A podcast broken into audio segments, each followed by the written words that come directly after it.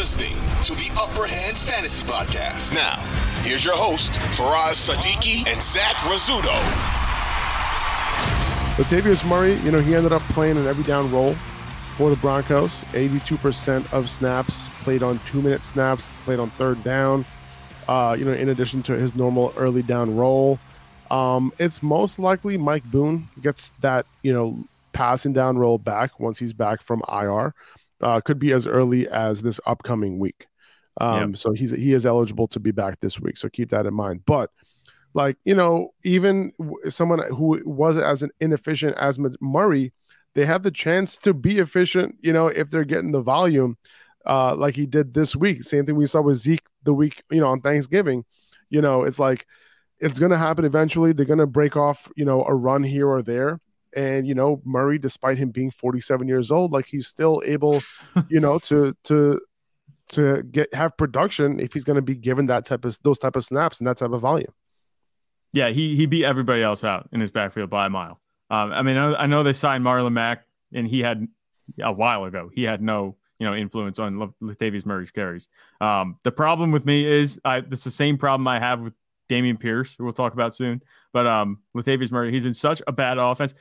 I don't think it could get much worse watching this offense. You know, just yeah. as a side note to Latavius Murray, so this offense is so bad, it, it's just ridiculous. They got a they got set up inside the 15 yard line, I think, um, on a interception or fumble something.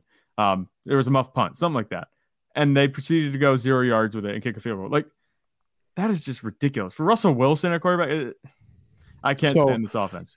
Zac Stevens, who is the Broncos beat reporter um, for the Denver.com, he tweeted out yesterday that the Broncos 14.3 points per game this year is the worst in the NFL since 2000.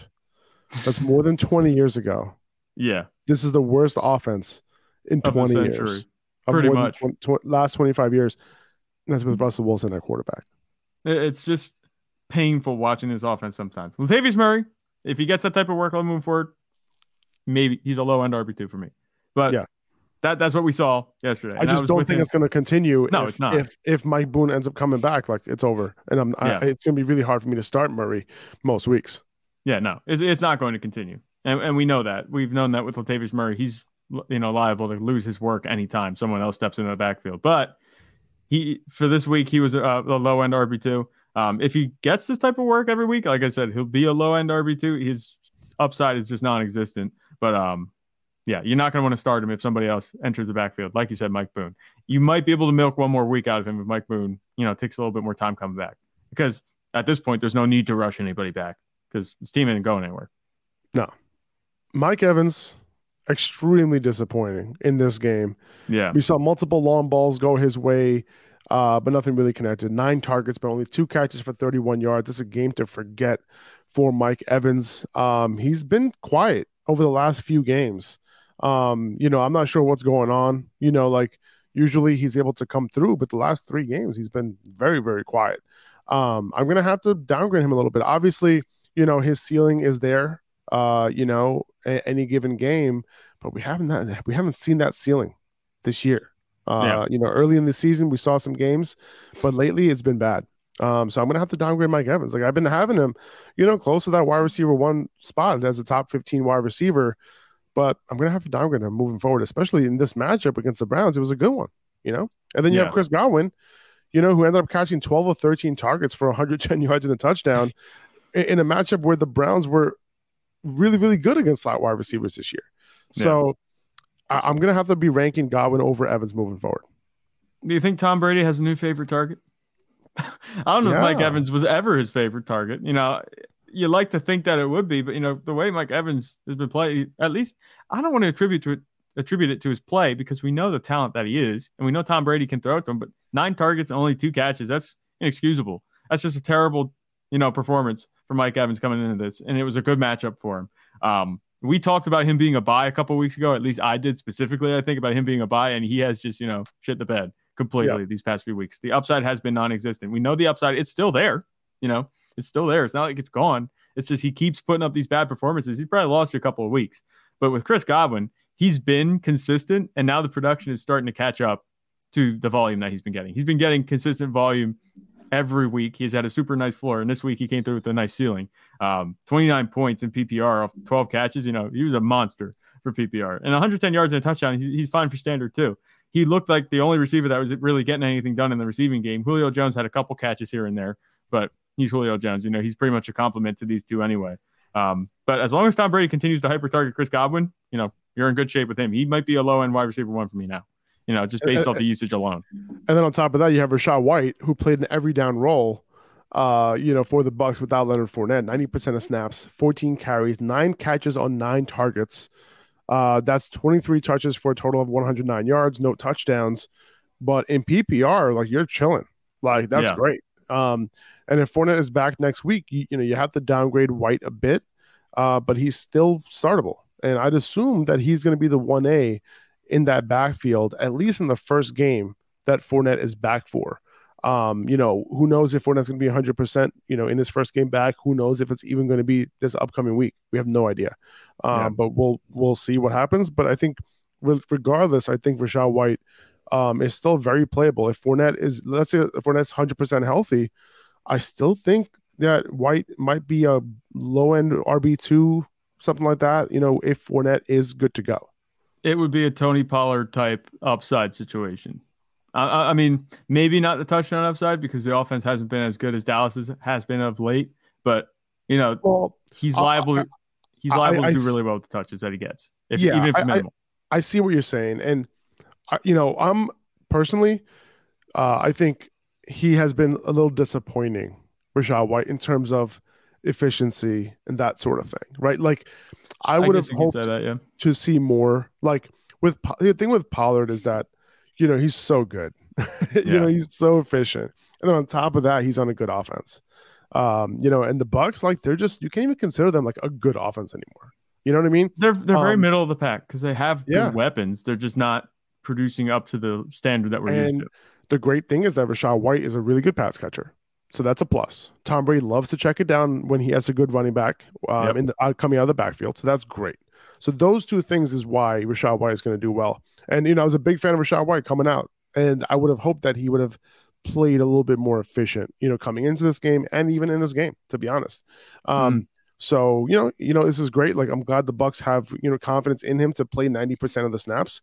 You know, even with Gio Bernard back, and you know they have Ke'Shawn Vaughn and all that. But you know, I'm glad that Rachaad White was able to do his thing with the touches that he got. He was productive, so that, so that's yeah. good. Um, but my concern with Rachaad White when Fournette is completely healthy is that this turns into a 50-50 split, and neither of these guys are super efficient. Um, yeah. That's my only concern there.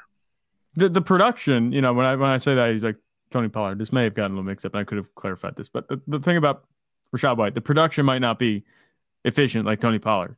But when we talk about you know, the touches swinging his way, you know, it could be like that once Leonard Fournette comes back, which means, you know, it's code for me saying, oh, like, I don't mind starting him if I have to. Yeah. You know, like, so you're saying he that be, he could he could still be the one A in that. Yeah. So he's a low end RB two every week if Leonard Fournette comes back and he's healthy and you know he's getting touches. But like you like you've alluded to a couple times in this podcast, and we've heard from beat reporters too that Rachaad White could take over this backfield at any time it might be that situation like Tony Pollard has, where you know one game he might get all the touches, one game he might get enough touches to be fantasy relevant, and some games he might be super quiet. But um, it's not so much the production I'm going to liken to Tony Pollard, but the way that the touches could swing is what I'm saying. That situation could resemble yeah. a lot like what we're seeing in Dallas right now. I can see that. Yeah, for sure. Um, another running back, um, you know, Travis Etienne, man, he got hurt early in this game. It was a foot injury. Uh, he did say after the game, and I quote, "We'll be straight for next week." And that was Jags beat reporter John Shipley asking him how he's feeling after the game. It was initially concerning since it was the same foot as he previous is his previous Lisfranc injury. Uh, yeah. But hopefully, hopefully, what he's saying is true that he'll be fine for next week. Uh, but also, Doug Pederson did also say that uh, they could have put him back in the game, but they didn't want to risk anything. So, right hopefully he's he'll be good to go next week. JaMycal Hasty, you know, played basically played an every down role while ETN was out. You know, he got he got some, put up some points. Could have been ETN's points. I'm tilting still. Yeah. Um, keep in mind that they just signed Darrell Henderson, who was inactive in his first week with the team. So you know, if ETN does miss time, then he could be active next week, you know, with JaMycal Hasty. And he, he, could even get more touches than JaMycal Hasty. Who knows? Yeah. Um, but hopefully ETN will be fine and he'll he'll be good to go and you can play him next week. So would you say you anticipate ETN playing? I know we're way far yeah, out yet. I would say so. I, I would yeah, anticipate I mean, him playing too. It seems all signs seem like he should be good to go. Yeah. Like and I I kind of point to the fact that he didn't, you know, get out of uniform he was still in game uniform, and it looked like he could have gone in if he needed to, which is weird because it was a close game. I thought maybe if it was a close game, they'd put him back in, but they didn't. Um, JaMycal Hasty did his thing anyway. It looks like JaMycal Hasty's going to be a, a, decent pickup, you know, if you need to, if Travis Etienne would miss time. But I, I, don't think that's going to be the case. We just talked about Travis Etienne maybe starting. Um, you could stash him just in case if you have the bench space. But uh, Darrell Henderson, I'm not sure you know, it'll be interesting to see. They did they didn't trade for him anything. They just picked him up. Maybe they just went him as depth. Um, they looked smart, you know, by picking up Darrell Henderson after Travis Etienne went down. But I'm not anticipating Darrell Henderson rotating too much into this backfield, especially, you know, if Travis Etienne's all right. It's not like he's going to be coming in and playing a 1B role to Travis Etienne. Etienne is far and away a better talent. And Darrell Henderson looks like it's just depth at this point. But um, if it's JaMycal Hasty leading the backfield and Travis Etienne's out, Darrell Henderson could rotate in. I don't think his ceiling is very high, but if you need someone yeah. for their floor, you know, and you had him when he was on the Rams, he, I can see similar production to what he was doing on the Rams. You know, yeah. If Etienne doesn't practice all week and Henderson, you know, obviously gets some practice time in, and Etienne ends up missing, I don't expect him to miss. But if he does end up missing, then I think I would just avoid this backfield. Basically, I wouldn't start Hasty or Henderson. All right, that's fair. It's, it's, that makes sense. It's not a good offense. Um, the Ravens defense came back to earth in a big way against Jacksonville, but you know, it, yeah, because who knows how involved Henderson will be, you know, and right. Hasty isn't that good of a running back, so I, I'm not sure I would bother personally. Yeah. Um, Jeff Wilson had an amazing matchup coming into this week against the Texans without Raheem Mostert. So of course he's going to average only three yards a carry. 13, 13 carries yeah. for 39 yards. At least he scored before he got dinged up. Um, so he was out of this game for a little while. So that obviously, you know, didn't do any favors for his volume, but he did catch only one ball for 13 yards. Didn't have the most amazing day. Uh, the ceiling wasn't as high as it could. I mean, the, he didn't hit this, the, the high ceiling that you know we thought he could hit this week. Um, had him as an RB one, but that didn't work out. Yeah, Jeff Wilson. You know, it looked like he was gonna have a good game, but the Dolphins' offense went up. Not the Dolphins' offense, just Dolphins team in general went up so fast in this game. Yeah. It's like there was no chance for any type of fantasy production. They pulled Tua after halftime. You know, yeah, he didn't. Exactly. I don't think he played another snap. Tyreek Hill had 15 points. Jaylen Waddle had 13. You know, it wasn't explosive at all, but they were up by 30 at halftime. Yeah. So it's like, where did the points go? You know, how did we get here so fast without any of these players doing anything? I mean, obviously Jeff Wilson, he did. He said he did score that touchdown, but outside of that, I mean, no noteworthy fantasy performance came out of this game. A lot of people just kind of, you know, got their knees chopped by this performance because they didn't play half the game.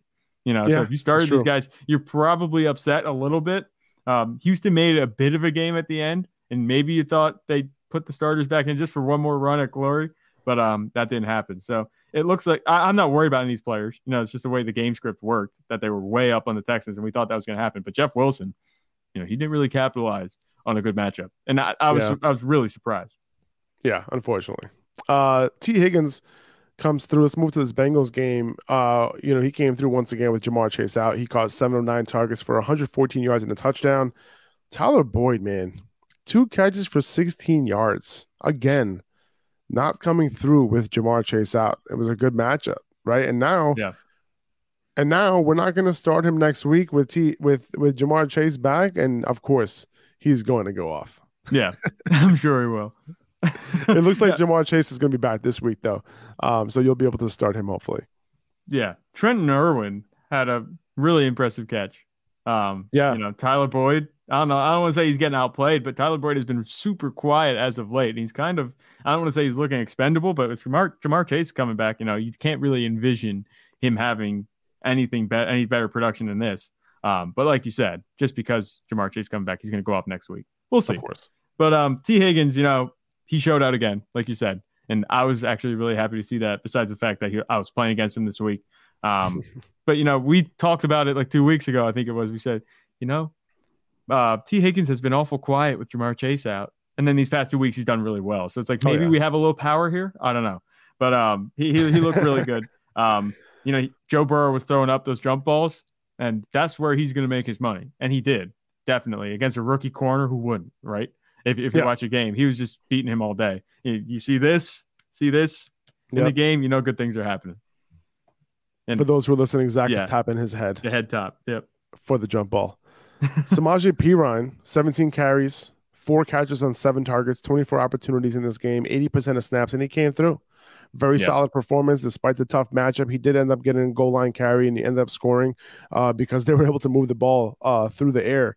Perine looked good, man. Um, you know, Yeah. I, I he, he he's a I think he's a good player, and you know he he looked good. You can kind of understand why they want to like mix him in a little bit with Mixon. Um, but yeah, like I, I kind of like Perine. Wh- Whenever Mixon doesn't play, kind of seems like he comes through. Uh, even in a tough matchup, he was able to do his thing.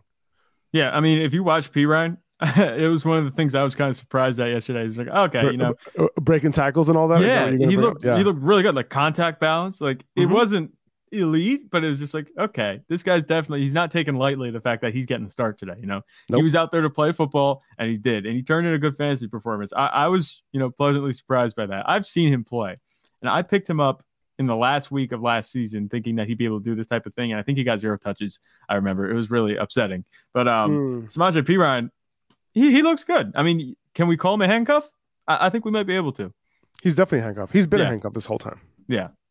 Okay. He's been super quiet. I mean, we don't see Joe Mixon miss a lot. That's why maybe I was kind of, you know, Well, Are we I calling him a handcuff? we did see him miss a lot before last season. yeah, before last season. And this season, And, P- and Perine, good too. Perine, even before that last season, Perine was coming in for him. I mean, we Yeah. had Gio there too for like the season before that. But Mhm. in 20, 29 2020, 20, yeah, 2020, we, we saw a couple uh, Perine games. Um, Yeah. But yeah, but since Zac Taylor has been there, it seems like Perine has been the guy. Yeah. And, and he looked good. And like you said, this was against a good defense. So who knows?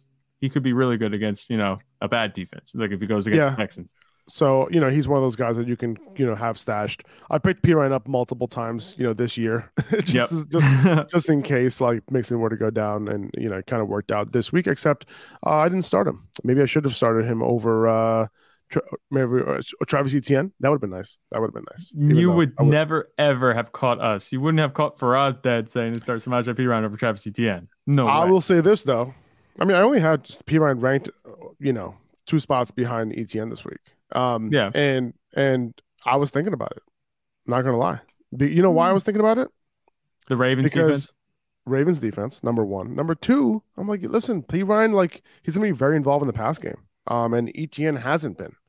Um, that was my only concern there. But there's it's just at the end of the day, I'm not benching. Yeah, ETN. we, we know That's the what rule. it comes down to. We know the rule. Start your studs. St- stupid rule. Stupid rule. Uh, hey, we've all been there. We've all been burnt. So it happens. Oh man! All right, let's move on to Christian McCaffrey. Uh, so Christian McCaffrey has a knee issue. It could be patellar tendinitis. That's what it seems like. Uh, it caused him to be out of the game for a while. You know, in and out the game. I was wondering why he wasn't on the field during the two minute drill at the end of the first half or inside the five yard line at times. Uh, but it seems like that's why. And he Yeah. came back in the game. You know, Jordan Mason starts to rotate with him after Elijah Mitchell was ruled out of the game with a knee injury. And it seems like he has another MCL sprain on his other knee. Um, doesn't seem apparently it's not as severe as the first MCL sprain, but the first one caused him to miss like six weeks or more than that. So it was six to eight weeks. That was the initial prognosis for him. So he'll probably miss some time. Um, Yeah. Now, if this CMC injury isn't serious, and it doesn't seem to be, what it seems to me like, what it seems to be is that uh, moving forward, he might miss some practice time, but it doesn't look like he's going to miss games. Uh, still monitor this injury, but the problem with this is like, you know, with Mitchell out, CMC would have got all of the touches moving forward, right? Yeah. Like from a fantasy perspective, it's like, all right, wheels up for CMC, put him back up at the RB1 spot, but now he has a knee issue. Mhm. And some and with this particular knee issue, apparently the best thing to do is, you know, have a little bit of load management. So it's possible that we see Christian McCaffrey and Jordan Mason, you know, as a, you know, kind of you know, Mason isn't going going to be the guy to, you know, take Elijah Mitchell's role because Elijah Mitchell is a legit good running back. Yeah. Um, Jordan Mason, you know, it took him a while to even get these type of touches that we saw in yesterday's game. Uh, it took a couple injuries for that to happen, but we'll see. Right, it's possible that Tevin Coleman gets activated. I doubt he gets a lot of touches, but if Christian McCaffrey's good to go, if he, he can manage, I guess if there's any pain associated to this injury, if he can manage that pain just to kind of close out the year, I know that they have playoff and Super Bowl aspirations here. Are they going to, you know, give Christian McCaffrey, you know, 20, 25 touches a game? I'm not sure.